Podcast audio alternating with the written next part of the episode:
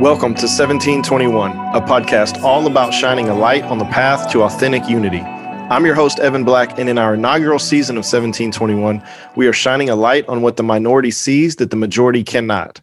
In John chapter 17, verse 21, Jesus prayed that we would be one, just like he is one with the Father, so that the whole world may believe. So today, listen to learn from Dee-1, who's going to help open our eyes to the divide in the entertainment field. Well, man, I am so excited for today's episode of 1721. I got my man with me, Dee-1. And D1, we met uh we met several years ago at a function. And this is this is one of my favorite stories, but it's also one of the most humbling stories for myself because it was one of those events where there's a whole bunch of people around and we're all just kind of talking and, and we don't really know each other. So it doesn't take long for everybody to say, like, so what do you do? Or we all knew one person, right? Or like, how do you know him? Um, so me and you got to talking, and uh, and I don't know, we got to talking. I was like, "Hey, man, so what do you do?" And you you said, I don't know if you said you were an artist or a performer. I don't know how you normally describe yourself, but something like that. Mm-hmm. And I was like, "Oh, okay, cool." So, like, would I know any of your songs? Now, I don't know why I asked this. Do you want? I'm. Te- I don't even listen to rap, Christian rap, hip hop, like none of that anymore. Like I listen to praise and worship and podcasts. Like I am, I am lame. I am very Christian and I am very white. So, so you told me, uh, you said, yeah, I, I, you might have heard this song, uh, Sallie Mae. And I'm like, man, I never heard of it, man. Like never heard of it. So I'm sitting there like, oh man, I feel so so lame. So I text my wife, like, hey, have you ever heard of this song, Sallie Mae? And she's like, yeah, that's Dee-1. I'm like, oh, he's here. She's like, what? I'm like, hold on, calm down now. Calm down. Hold on. so I'm wow. sitting there like in the presence of big time, have no idea. And uh and man, we just kind of hit it off since then, man. So man, I appreciate you being on the podcast. Thank you so much for having me, brother. Uh this is this is an organic uh, friendship that was definitely birthed from an awkward moment for sure. So, so that's and I love it. That's God. That's God working at His finest, man. Like what could have been an awkward moment turned into just awesome, awesome friendship. I'm thankful for, man. So yeah, I'm, I'm excited to be here. Yeah, for sure. We we've definitely connected, and um, and man, I'm telling you, you're amazing. The only only negative to you, and it's two and a half strikes. I'm just going to be up front is your fandom of the Aints, man. But you're from New Orleans. You are Mr. New Orleans, so I, I, give you a little bit of pass. But man, that's tough. That's tough to get over, man. Yeah. Hey, speak, speaking of that, man, why don't you tell everybody a little bit about you? Maybe those that uh that are that are maybe like me and aren't familiar with that world. Yeah, so my name is David Augustine Jr. Uh, my stage name is Dee-1, D E E dash the number one. Uh, I am from New Orleans, Louisiana a public speaker, a, a minister, um, an activist for sure. Um, and prior to jumping into this world of entrepreneurialism and and entertainment, I was a middle school math teacher. I was Mr. Augustine, and that was I taught math and I taught life skills actually back in Baton Rouge, Louisiana. So I'm a graduate of LSU, Louisiana State University, and yeah, uh, you know, I, I, try to keep life pretty simple. Uh, I learned during my college years when I got saved that uh, that life was really about you know connecting with your your your greater God given purpose. So I always, from the time I was a college student, I was seeking out what what could I do with my life that would that would benefit more than just myself, that would make good use of the time and the talents that God has blessed me with, um, and that I feel like I would be motivated each and every day to um, you know, to continue to put in work in these areas, even when things got got difficult or got hard. So uh, my whole adult life has been, you know, really an endeavor where I've been pursuing my purpose passionately. And as a teacher, uh, I was I didn't mind, you know, they talk about teachers don't make much money. I wasn't, I didn't care about the money. I was, I was making a difference every day in that classroom and I felt it and it felt great. And you don't worry about, you know, what your salary is when you know that you are, you know, that you're playing a role in educating our future and and helping souls to be to become closer to God ultimately. Um, so that felt great. And the only reason why I gave it up is because I felt like as an entertainer, I had an even uh, greater ability to reach people and ultimately win people over to um to God's kingdom. And I bet on myself, you know, I bet on myself to to see if I could really make it out here. I wasn't if this was sports, you know, I definitely wasn't uh, a draft pick. I was one of those free agents, you know, who who had to go and and and you know win you over in person and get a spot on the team and in the league. And I feel like um why don't you, know, you tell I, us that story? Because that's a great story. Yeah, yeah. So for me, um, as a college student, when I started when I started rapping, the one thing that really stood out was I'm I'm at one of the biggest party schools in the whole country, LSU. Everybody's partying it up, and I'm and this is at a time where um, the music coming from my state, coming from Louisiana, was very much uh, branded for being violent, for being uh, uh, something that glorified a lot of drug usage um, and, and, a lot of you know murdering and killing and just and you know that was the total opposite of what my music was about. From the time I started rapping, uh, I had just gotten saved, so I, I was like, hey, my music has to reflect my real life, but it also has to reflect um, it has to reflect the God that's in me. I don't want I don't want my relationship with God to be to be out of bounds when I'm when I'm rapping. I want I want that to be included in in everything that I rap about. So it was tough from the beginning for people to um to be excited about what I was what I was bringing to the table as a rapper. And that's because I didn't instantly go and just start rapping for the churches. You know, I'm I'm sitting here rapping for the fraternities and the sororities on campus. I'm sitting there rapping in the same clubs where people are are you know loaded off all kind of drugs and and and drunk you know out out their body and I'm in those clubs rapping or talking to the DJs trying to get my songs played you know in these clubs and I never fit in from the beginning never fit in so um I know what it feels like you know to to be trying to do what what you feel God has called you to do, but for it to not be the cool thing. I learned that early on. So by the time I uh I stopped teaching to become uh, a full time hip hop artist, I had mastered the art of of how to how to deliver for the music and, and, and the word that God has put inside of me in a manner that is still I call it real, righteous, and relevant. You know, and another art is relatable. And, I mastered the art of how to how to package what I do so that um so that people could really relate to it. And once people can relate to where you're coming from, they're open to whatever uh, message I'm with. And and that's been a story of my career. I look up and I blink my eyes, and it's been more than a decade that uh that I've been on this journey. And you know, God has truly uh, taken me places and done things that I would have never imagined. I just wanted to, I just wanted to be able to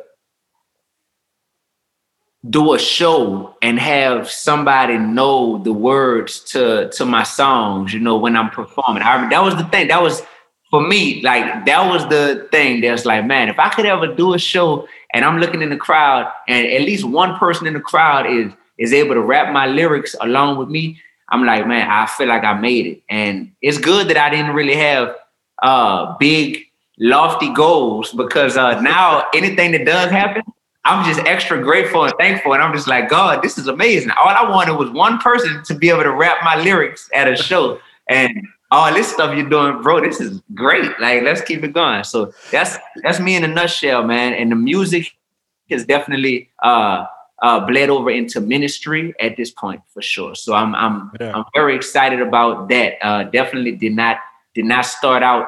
You know, I had people like Lil Wayne and the Hot Boys and Nas and Tupac and Jay Z and DMX in mind in terms of what the definition of success looked like um, as an entertainer.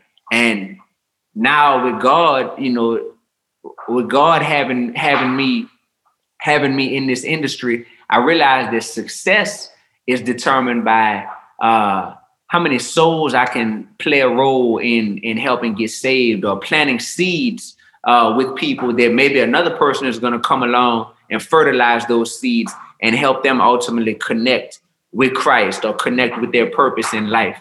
So me realizing uh, the purpose that I was put into this industry for has has revamped my definition of what success looks like. So now when I'm coming to speak at a church or when somebody's like, hey, we want you to come and minister the word of God at this church, or we want you to come to the Philippines to meet with other Christian leaders, um, you know, to, to figure out how to um, how to better do God's work in the workplace. And I'm being tapped into or to do commencement speeches or or you know to be in talks with the governor of Louisiana about how to ensure the success of black men and boys moving forward. Um, these are not things that feel weird to me anymore. There was a time where I was like, man, Lil Wayne wouldn't do that. Like, that's not cool. like, that's kind of weird, man. Like, but now I'm just like, yeah, like this, this is this is what he had planned for me, man. And, and I'm and I'm gonna embrace it all and and try to uh, maximize it. Man, that's so good because it, it has like as I've gotten to know you and just kind of followed just for a few years, man, I've seen, you know, God's put you musically on platforms that are super influential, reaching a ton of people. But He's also used you, like you said, in, in these other arenas where your your knowledge, your intellect, your love for God is able to make a different kind of impact and um, not just sitting in those places or making those decisions, but you've, especially recently, you've been winning all kind of awards for this stuff too, man. And that's awesome to see people like recognize the work that you're doing. There's a lot of people that maybe listen to this or just kind of think this way that they see the financial success of somebody like you, uh, maybe athletes, other black entertainers, and they say that you're proof that racism is something in the past. What is it like? Um, being a black man in entertainment is racism in the past for you now that you've made all these you know had all this success and been on these platforms and won these awards and made all this money no man because i am every black man walking this earth right now you know i'm i'm i am every black man walking this earth so i am George floyd you know i am Ahmaud Arbery. um i am eric garner uh, i am michael brown so because of that racism is definitely not in the past. It's um it's in the present. And I am, you know, I am the dude who got pulled over a month and a half ago uh when, you know, I'm on my way to uh scope out some real estate to, you know, to make a big uh to make a big life move, you know, on on on, just on my end and, and do something that I'm, you know, really proud of. And on my way back from what was a great day, you know, I am over, uh, you know, between this is in Mississippi somewhere, and um, and you know, they come and search the car, and and they and they they pull me out the car, and they just convinced that I'm transporting dope, you know, uh, uh, just because because of the highway I was on and the time of night. And I am that guy, you know, who I got a hoodie on at the time that says "Be real, be righteous, be relevant." I got "What would Jesus do?" bracelets on, but I'm but I'm I'm that guy who even though I'm light skinned, even though me and you ain't that far apart, I'm still dark enough to where it's like, nah, we we really convinced that this dude is is selling dope. So we about to ramsack the whip and, and everything. So I'm still I'm still that guy, man. So it's not it's not um it's not in my blood to to want to become disconnected with the uh with the realities that that that we that we still face. And the realities that we still face are that uh, racism is real. Racism is real. Yeah, it, like it's real. Like don't like it doesn't have to scare anybody. Like it doesn't make you a bad person if you're listening to this. But racism is real, and yeah. Yeah. Do you experience any of that inside of the entertainment industry? Yes, sir. I still experience racism in the entertainment industry, but they do it in a way to where it's not meant to be done right to my face or or in a way that I specifically see. Um, see, I'm a I'm a black artist who makes music from a black perspective, and because of that, it really connects with the black experience. And what that does sometimes is that makes that makes people who aren't black feel like my music isn't worthy of their audience, which is a non-black audience. Um, so certain gatekeepers will oftentimes try to not grant me access to their platforms if they feel like, hey, this guy's music, you know, it's not for people like us. And you know, that's that that's sad because um because I'm a communicator of of God's word, and I know that I know that the energy that I bring forth is something that's able to connect with anyone. And I like that I don't all the way fit into one box because it allows me to um it allows me to really always challenge whatever makes people comfortable. So, but you know, if I'm enough like you to where you can relate to, uh, you know, some of what I'm saying or some of how I look, but then I'm not all the way exactly like you, then that means that there's a part of me that's gonna challenge you to have to grow to either understand my perspective, understand my look, understand my story. And I think that that's a great thing. Um, you know, I never fit into cliques in school. The only clique I was in was, you know, uh, playing on the sports teams, you know, playing on a basketball team or something. And, and that's a team. That's not a clique. But cliques, uh, I never really, never really uh, enjoyed cliques because cliques really, uh, they really promote groupthink, and groupthink can be dangerous when when everyone feels like they have to agree on a hundred percent of uh, of issues and topics all the time, and they have to move, you know, as a as a unit. So uh, I've realized that even in even in our Christian faith, uh, although we should have the same ultimate goal and agenda, the same way you would think that a basketball team does, but then you realize that for some players on the team, they're more concerned with their personal stats than they are with the team getting the win. And right. Same thing with the Christian faith. You realize that some people are more concerned with helping people who are their same skin color uh, get to heaven, or ensuring the uh, the well being and, and the and the spiritual covering of people who look like them, but not necessarily anyone that's walking this earth. And you know, realizing that is something to where I realize, hey, um, in in in the in the right ways, uh, sometimes you have to call out your teammates as well. Yeah.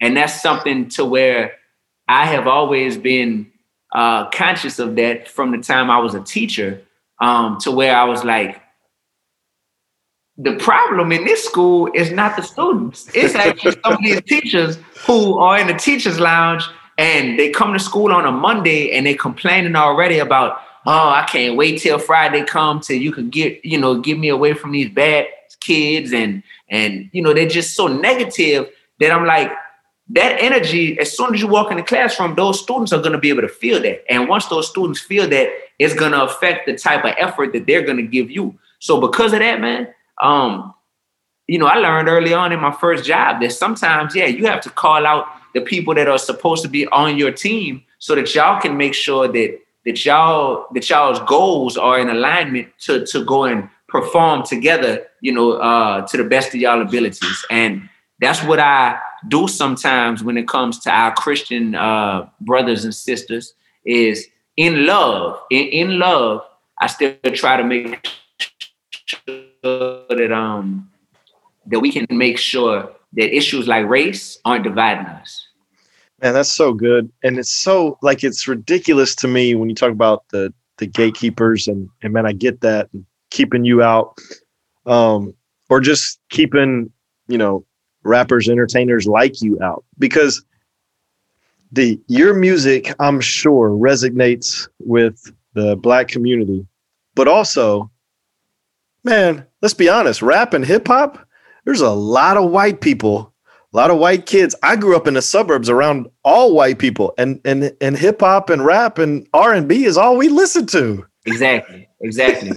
that that's the y'all are the primary consumers of, of hip hop uh, music. You you're right. So so imagine if imagine if if the gatekeepers who um who kind of can control, you know, who's mute. That's why the internet is so great though, man, because you you need less and less gatekeepers when you have the internet because you can reach the fans directly. And that's something that's beautiful because now the quote unquote racism that, that certain gatekeepers might uh, might have is something to where um let me say this real quick. This is random, but the sad part about a lot of gatekeepers is they don't there seems to be tension when it comes to people enjoying the idea of intelligent black music or intelligent you know black men speaking or rapping and them having the ability to reach a white audience. There seems to be a, a lot of uh, a lot of fear that exists when it comes to when it comes to that. But when it's ignorant black music, you know, violent black music, uh, inherently negative black music, uh, there there's like an open door policy for that music to be able to um, be made to reach the white community, and it's because I think a lot of people feel like, hey, this is just kind of like this is this is entertainment for for white people. This is something that they enjoy just hearing you know, hearing this fantasy world, this fantasy experience that these artists are talking about, that these white people might have no ne- necessary relation to, but there is so different for them that they are like infatuated with this, with this violent, aggressive, you know, black uh, lifestyle that's being promoted. And, and so let me yeah. ask you this. Let me ask you this about that. Do you think because I've heard this, and, and man, I don't know. I love conspiracy theories, but I don't know how many I buy into. Mm-hmm. Do you think these gatekeepers are intentionally allowing that type of music or pushing that type of music and keeping artists like you out in order to perpetuate stereotypes, racism, hierarchy of power and money? I think that or or is it just this is what is most popular this is what people buy and uh, uh, like is it intentional or is it strictly a money move? It's a money move. It's all about the money it's a money so it's it's not a deep conspiracy of let's keep the black man down or in, is it both in 2021 it's not a conspiracy to keep the black man down uh, in the 1980s it was a conspiracy to keep the black man down. Gotcha. In 2021, they're saying the black man is so far down that like that'll take care of itself. Like they're killing each other at this point. Like they're they are so far down, it's all good. In the 1980s, with crack, cocaine, you heard me, and with mm-hmm. the uh with the with the native tongues and and the uh the uh uh the public enemies of the world and and the KRS ones of the world who were coming with this knowledge and, and this hip hop. And hip hop was about a decade old in the 1980s. You know, hip hop was invented essentially like in 1978. So in the 80s, it was like, no, no, no, no, no. We need, you know, as much as possible, we need to make sure that we don't allow that to become uh, what's at the forefront of of you know permeating the airwaves. But nowadays, man, it's it's just about money now, bro. I've been signed to a major record label. I've been in the office with these people. They're not devil worshippers. They're money worshippers. They are they are they are money hoarders. They are um, they are afraid to lose their job because they're employees. They are simply slaves. Honestly, they are they are slaves nowadays. Slaves to to a green piece of paper, and and that's that's what it is. So um, the love of money is the root of all evil. So I guess technically, if they are making decisions based on their love for money, then that is the root of of evil, and it so it's indirectly connected to the devil. Uh, but it's not because it's not because they are worshiping Satan in their office, in their corner office, you know, in New York City. Um, yeah. it's, it's, it's, it's, it's financial, man. It's the, it's the monster of uh, capitalism.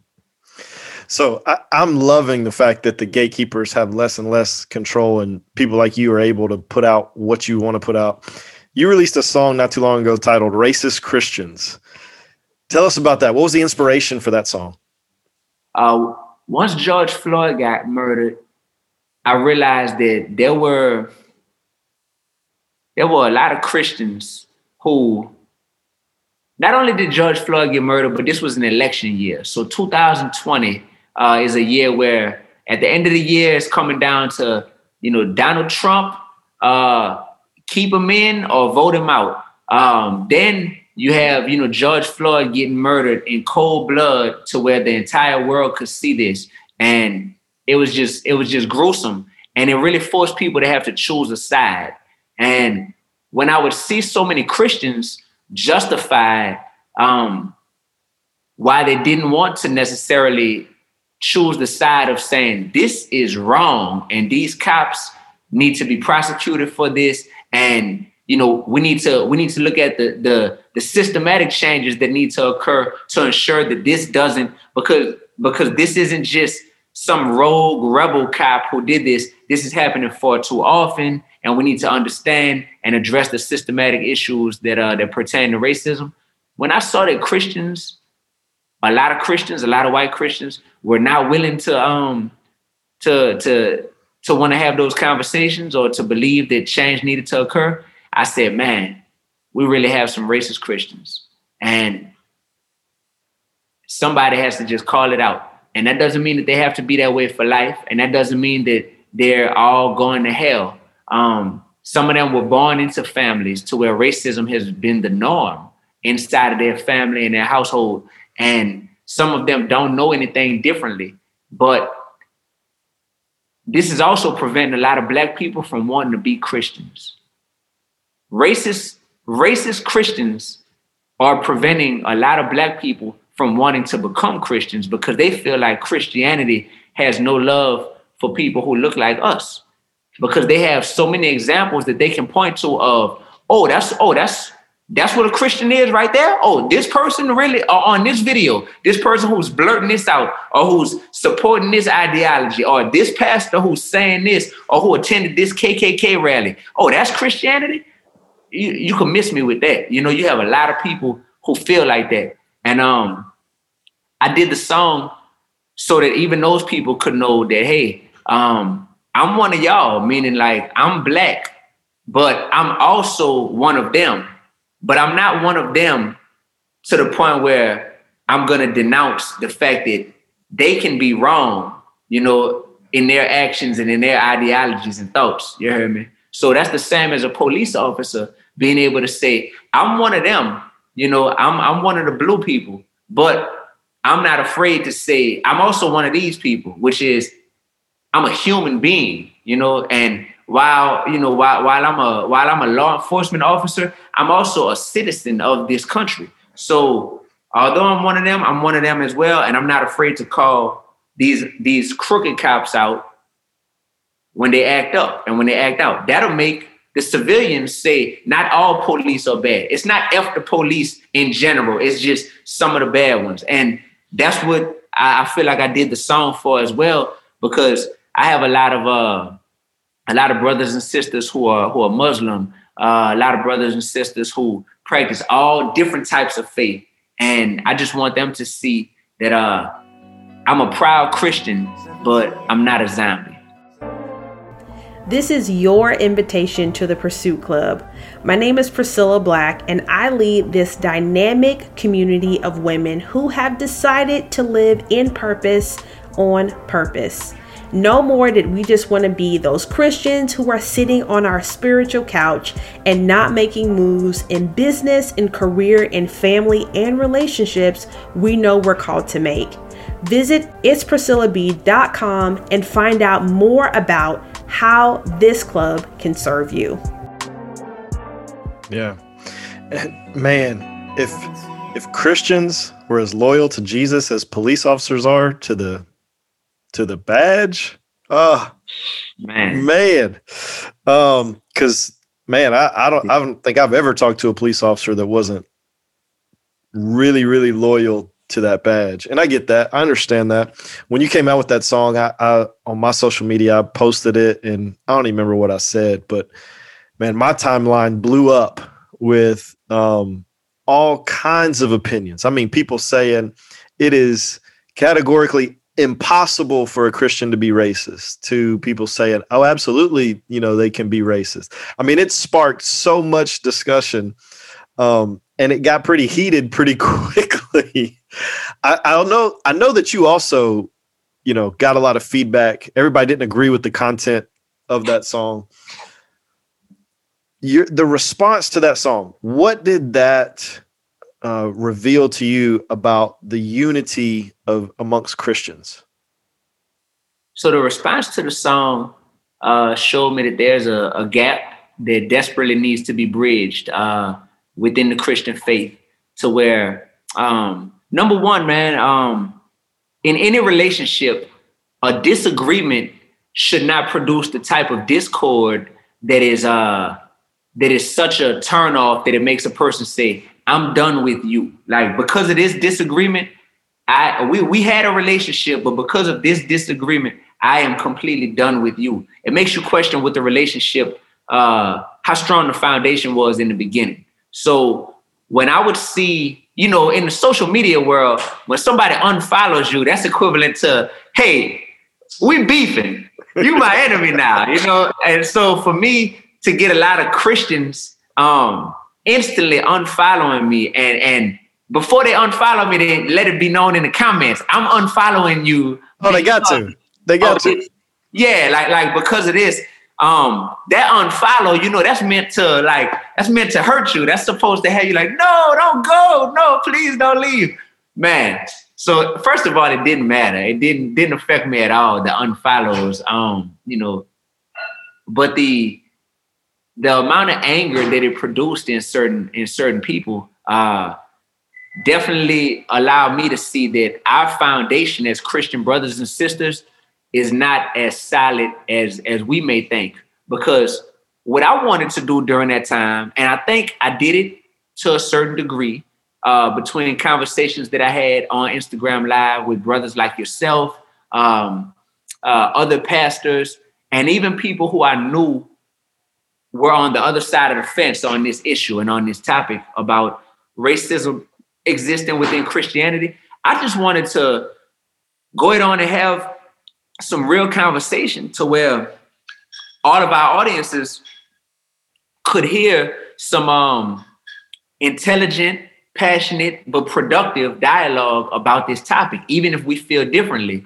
And it wasn't about proving you wrong or me right or anything like that. It was just like, let's just show people that you can have different uh, opinions on a topic and you can still love one another. Or let's show people that we might have different opinions on a topic, but after truly hearing a person with a different perspective, you end up saying, wow, I didn't see it that way before. And now I changed my stance. And cool, like I, I agree to this. I wanted to show people uh, everything, the the whole gamut, and and I think I achieved that because for people who who tuned in to some of these conversations that I was having, they got to see uh, they got to see myself uh, engaging in dialogue with with individuals who felt differently than me about this topic. But when they hear that I'm not cursing at you, I am not um I'm not uh screaming at you, I'm not disrespecting you. In fact, I still love you as a human being. Um, I am passionate about this topic, and I do know that there's racism within Christianity. And I want to tell you what my heart was behind this. And then I want to hear from you.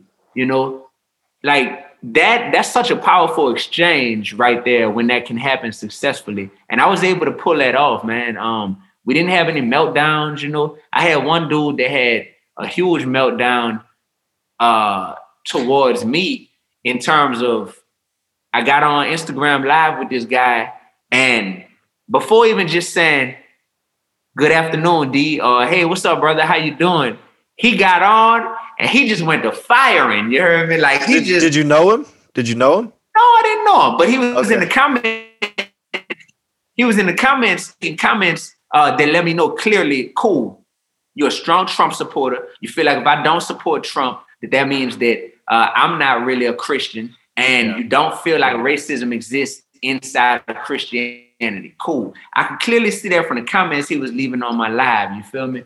So I said, let me call this brother in and see what's up. Man, the second he dialed in, he just went in. It's, it's like he just pressed play on a pre-recorded rant that he had, and and he just went off, bro. And um, and even that, it was like that that spoke volumes right there about just man, like bro, it's it's me and it's my people. It's people that look like me that are suffering from uh, a lot of these atrocities and, and a lot of these uh, a lot of these racist actions. And I'm not even saying that that people who aren't black can't experience um, discrimination inside of Christianity. I'm it's like I'm open to hearing that as well. But what's not gonna happen is me to lose my cool um, because I'm in such, you know, I, I'm in such a hurry to try to like shut you up to where you don't even have a a, a, a voice or, or, a perspective or an opinion. So I just like to hear people out, man. And once I heard them out, um, I'm good at de-escalating, you know, uh, tension. Yeah. Um, for whatever reason, man. I, am thankful that God made me like that. Um, but I'm I'm I'm good at de-escalating a lot of tension and a lot of uh a lot of uh uh hostility. So that's what happened, man. And and I'm glad that people got to see that in person to just see that um this is a this is a conversation that is is gonna be difficult for some people, and it may come along with some unfollows or being uh, unpopular uh, with, with with some people, and it's okay because who are we doing it for? Are we doing it to be liked by everyone, or are we doing it to ultimately um, uh, open minds, you know, to, to open people's minds and to to spark um, dialogue that will that will uh, uh, help people in the long run. I have students. I have two students in particular. Not to, I always go back to my teaching days. I have two students in particular who I can say that at the end of my year being their teacher, um, they hated me like for sure. Like they like one one sixth, one sixth grade uh, young man and one eighth grade young lady. They hated me for sure.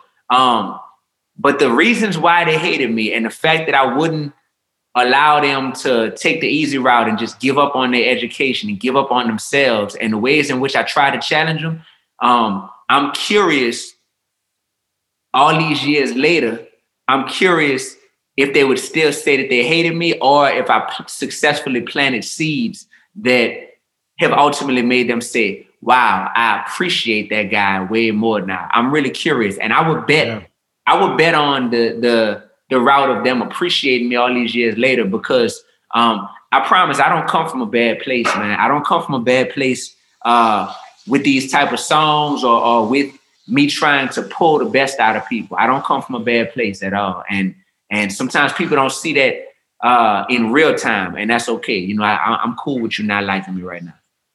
So let me let me ask you this: What do you think, whether it be entertainers, whether it be pastors or Christian leaders or just influential Christians, what do you think we ought to be doing to bridge that racial divide, that gap within Christianity? To be bridging it, first of all, we have to be able to show love for everyone. Like I don't believe in being so pro something that you're anti uh like I don't believe in being so pro black that you're anti white, you know? And some of my pro black friends, if they see this, they might be like, I'm unfollowing D right now. but wait, wait, can we pause right there?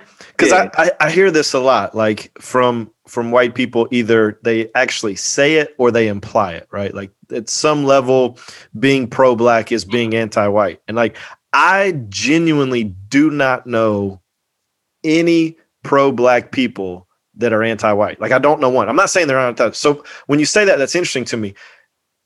Do you do you have like are there people that that are like overt like anti white?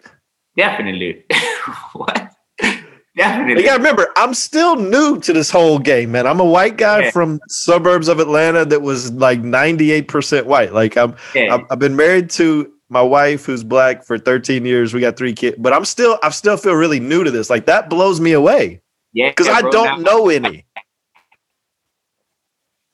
bro. I'm bro. God, if there's like a center of like like a like a midsection of the intersection of every single type of person um that exists in this world, at least in America, I could say I'm at that intersection, bro. I promise you, I'm at that intersection because I come from the hood, hood, hood, hood, hood. I'm talking about for real, like. Like it's all on CNN, the hood I come from, bro. Like for real, it's a war zone. But I went to school on the other side of town to where my friends were black, Hispanic, Asian, white. Some of them were millionaires. Some of them uh, were, you know, middle class. Some were lower class. And it was just this group of, you know, like this eclectic diversity. I come from New Orleans, Louisiana, which is a big melting pot. It's like a big bowl of gumbo with a little bit of everything that exists in this world. Um, including uh, you know, I grew up Catholic. So growing up Catholic, ultimately getting to the point where uh, I found my own relationship with Christ. And then, you know, I've gone to Baptist churches, non-denominational churches, um, uh, you know, having a, a ton of friends who, like I said, are Muslim.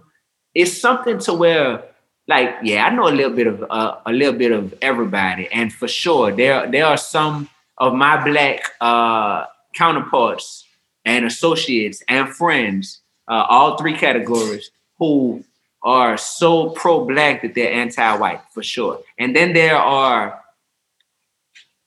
people who are pro-black, but not to the point where they're anti-white. And then I have white friends who understand that you can be pro-black, and that doesn't mean that you're anti-white. And then I have some white friends who any mention of pro-blackness scares the living daylights out of them, and they and they feel like, see, like, like I- feel so you know disenchanted because there's all these black people out here who hate us. You know, they ex they like they they hate our guts, and we can't speak up about that. So all of those categories is real, uh, bro. So I've, I guess in my head, I know there's extremes. You know, there's extremes on both sides. Oh no, uh, I can call them right now. Like these ain't these ain't random. These are okay, so if you called them yeah. and and you introduced them to me, like what is I, that? I would, ha- I would have to say, I would have to tell them before the introduction, hey, just know that Evan is like my brother. You heard me? Like Evan is like, I need, like, look, before I introduce you to him, before I tell you what color he is, this is like my brother, bro. So just like, I would have to give this, uh, this, this introduction prior to introducing you. They would have to let them know, like, like, bro, if you say something that I know you want to say, or you start acting a certain type of way, just know that we gonna fall out. Me and you gonna fall out. I would have to let them know it's that serious, or else soon as you soon as you come in, they'll be looking at me like, nah, bro, like, nah, nah. So it's it's, it's Wow. yeah, bro, it's it's it's real in the field, man. Okay, so we gotta Hold we on, let me say this too. yeah, I yeah. gotta this last thing. I want, I want, I want them to know, like some of the people who reposted the racist Christians uh, music video that I did are are Muslim, you know, and, and, and are people who um who I know for them it's like, you know what? I'm glad that a Christian made this this song because this is what you know this is what we uh as muslims may feel you know a whole lot of but we're not trying to incite a um uh, a, a religious you know war of sorts. But but since one of y'all said it cool i'm gonna post it. Because a- and my thing is like it's okay bro like like post it but just know that i'm still christian even after this song you know what i mean? And just know Yeah. that that you know jesus christ is still my lord and savior. I still read the bible. I still subscribe to everything that's in that word you heard me? But i don't mind that because what that does is that allows us to that allows us to to to be able to um to engage in dialogue with one another to where there's less of that us having a wall up when we when we trying to engage in any dialogue because of you thinking like oh you know you ain't gonna never say anything against any christians or you ain't gonna never say anything against any muslims. It's like nah bro there comes a point where um, you know we have to be honest about about a few things, and and us being honest about those things doesn't mean that um doesn't mean that we no longer uh are on this team. You know what I'm saying? But it's just like saying, hey, everybody on our team uh isn't cut the same. You know, so that's all. Yeah, yeah. Everybody can't shoot. Everybody can't shoot, right? Some people just play defense, yeah. or they don't guard a guy, even though he can shoot. But we're not going. We're not going to talk about man, that. Be quiet, man. hey, let me just little little side note. All the listeners, if you ever playing against a short white guy, let's just let's just go with the stereotype and and assume that he can shoot. Let's do that. Uh, hey man, you, can't, you, can't, see the you can't see the video, but Dee-1's covered up his screen because there's a story behind that. Hey D, so you said uh, Christian entertainers, Christian pastors, Christian people who are influential. First thing we need to do to bridge that gap is show love, and then I got you distracted. What's something else we need to do? Okay, outside of showing love, we need to do. And when I say show love, uh, yeah, I, I meant you know I meant showing showing love to to everyone, and that's and that's such a that sounds like such a blanket statement to just be able to make. Like that's the easy thing to run to is to just you know show love, but it's truly the key. Number one, it's truly the key, uh, it, and and I would say come from a place of love um, in your interactions with uh, you know with with those who have different opinions than you. Um, you know, come from a place of love. Uh, have have uncomfortable conversations uh, with people who have different viewpoints than you do. Uh, that is something that becomes harder and harder as you grow into adulthood because you kind of just want to associate with what feels familiar and what feels uh, safe. But that's not, you know, that's not the ways of Jesus Christ. Um, is not. So I think that having uncomfortable conversations, um, coming from a place of love, uh, when having any interactions, I think, uh, of course, showing love.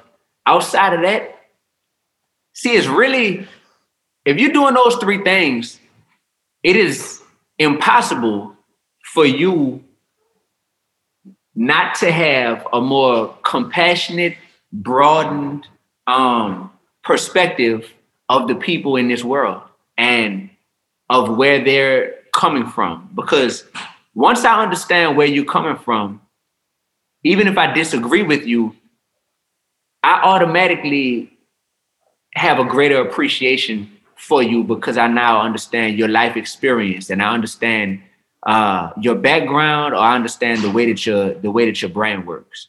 I mean, for me, that's that is everything. I don't, I'm gonna go out on a limb and say that I don't know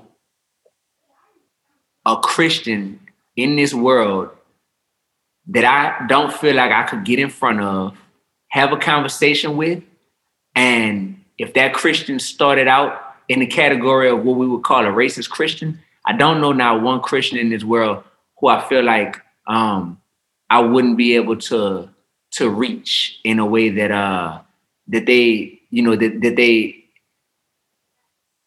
that they second guessed um some of their preconceived notions about about blacks or about you know other races. Um i think i would get them to put to to put that uh to put that racist uh shield you know down on the ground. I i, I do just genuinely by communicating with anyone because uh love has always won you know, when it comes to me, love and effective communication, it has always won in my life, which is why I've always sought out platforms to be able to communicate a message, whether it's through music and through having a beat and, and 16 bars and hooks and, and rhymes, or whether it's just through having a microphone, um, you know, or being a teacher, you know, and just having a classroom full of students who are listening to me. Uh, love and and effective communication has always worked, always. So I I can't imagine that anything other than those other than those three things that I just spoke about um, would be needed. Yeah, man, that's good. That's really good, and I, I agree. I think if if we did those three things, not only would the world be different, but the church would be different. Um, which maybe that's the other way around, right? The church would be different, which would should make the world different.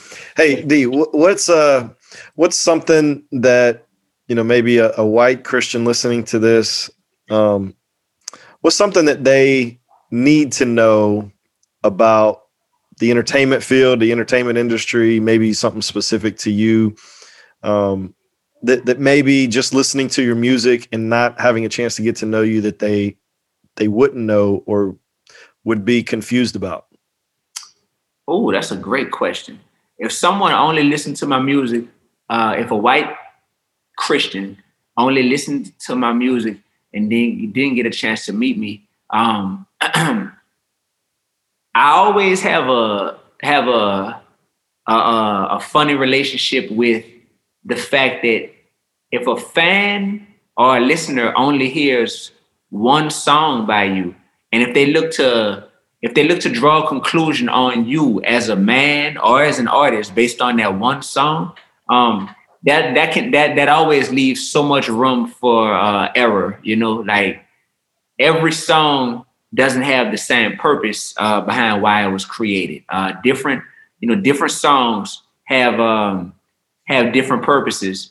Because for me it's a lifestyle. You know me building a brand as Dee-1 the artist um, it's a lifestyle that is on the microphone and off the microphone on social media and off of social media. So even when it comes to songs um, it's I always i would say for a person to really uh, to really dig in to understand the um, the man that I am. And and and if you listen to my music, there's no way that you can listen to my music and not know the man that I am, but I don't think you know the depth of the man that I am. Like a lot of my fans don't know that I was a teacher. And it I had to kick myself in the butt last year and and come to that realization that something that was so near and dear to me and that I think about every day and, and that really shaped me into the artist that I am today a lot of my fans don't know that I was a middle school teacher before being a rapper. And that's because if the first song that they hear from me is racist Christians, or if it's uh, long time coming, or if it's Hi Mom, you know, the new single that I have out now, there's nothing in those songs that talks about me being a teacher. And there's no guarantee that those fans go back in my catalog or go read a bunch of articles from the past few years about me. So uh so that's something that I would just want is, you know, I I, I just would want. I really do care about people, um, about people knowing the heart behind why I do what I do. Because it's very easy to lump me into the category of, oh, what? He's a rapper? Oh, okay, cool. Like I have a preconceived notion of what rappers are, or why rappers rap, or what rappers um, are passionate about. And it's like with me, I think it's I think it's pretty unique uh, as far as my motivations and as far as even my path, you know. Um, so I would just want people to be in touch um, on on on more than just that type of level. And I feel like that's that's that's my job to do that. That's that's my job to maybe catch their attention with a song, but then to really win them over through a podcast interview you know, things of that nature. Yeah. Um, to for me, for them to see me maybe pull up at their church and either I'm just there worshiping that Sunday, or maybe I'm there ministering, or maybe I'm there performing, and for them to be like, wow, like, okay, like, word. Yeah. You know, and and that ultimately is what will um is what will make someone, I think, have an accurate representation of who I am and what I do. Same thing with you as a pastor, man. Um, if you got, you know, if you just had one sermon that you had to preach, and that was the, that was the only opportunity that you had to ever reach anybody, it's like, man, that's such an impossible task to to ask of you.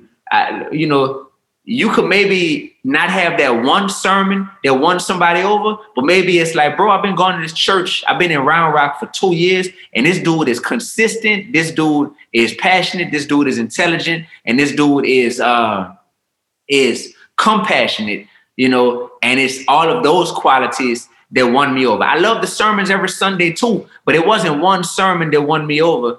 Uh, and and and drew me to the Christ or, or won me over on past that. It was over time. It's what he proved. You know, like nobody got into the Hall of Fame uh, off of one good year, man. Nobody right. in sports right. history. No, nobody. So that's how I feel. Is I'm like, yeah, that that's the biggest thing for me. Is like one song. Like if you listen to one song, like that's that's that's not enough to um that's not enough for me to have the type of impact that I that I feel like I was called to have.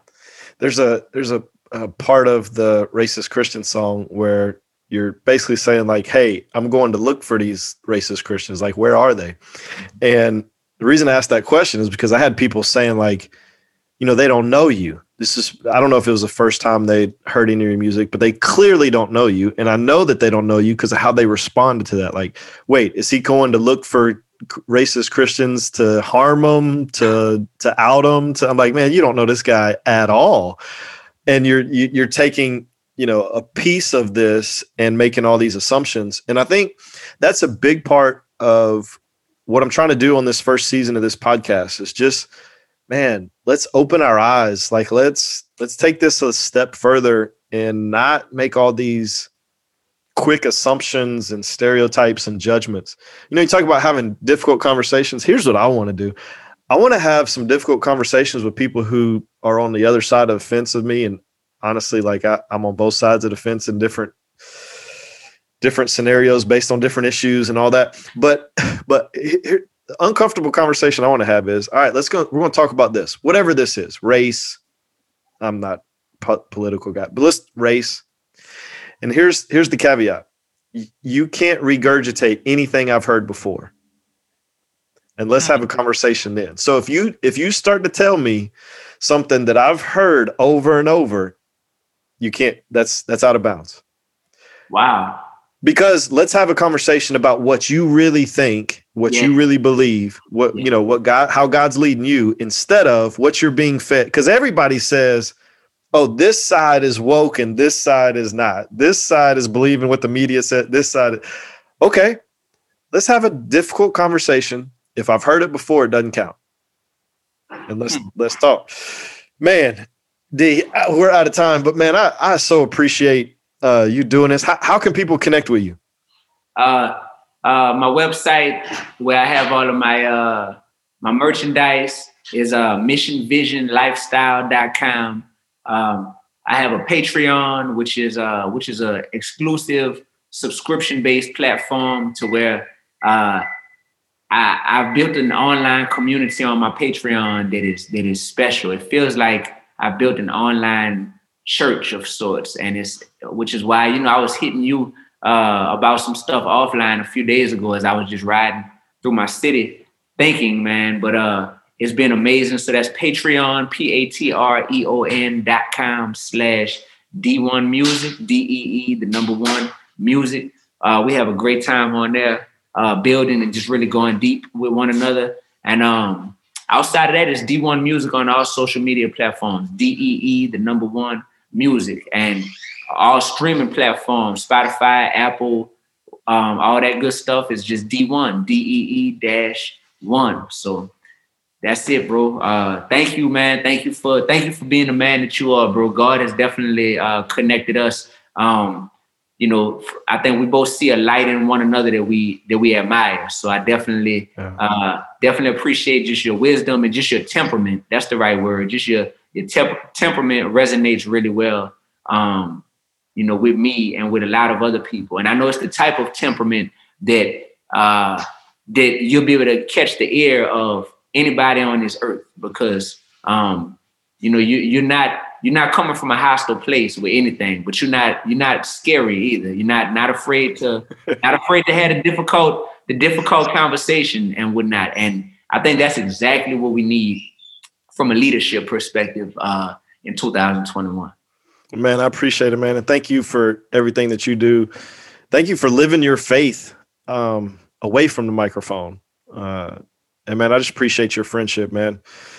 Dee-1, you're the man. I appreciate you, man. Much love, brother.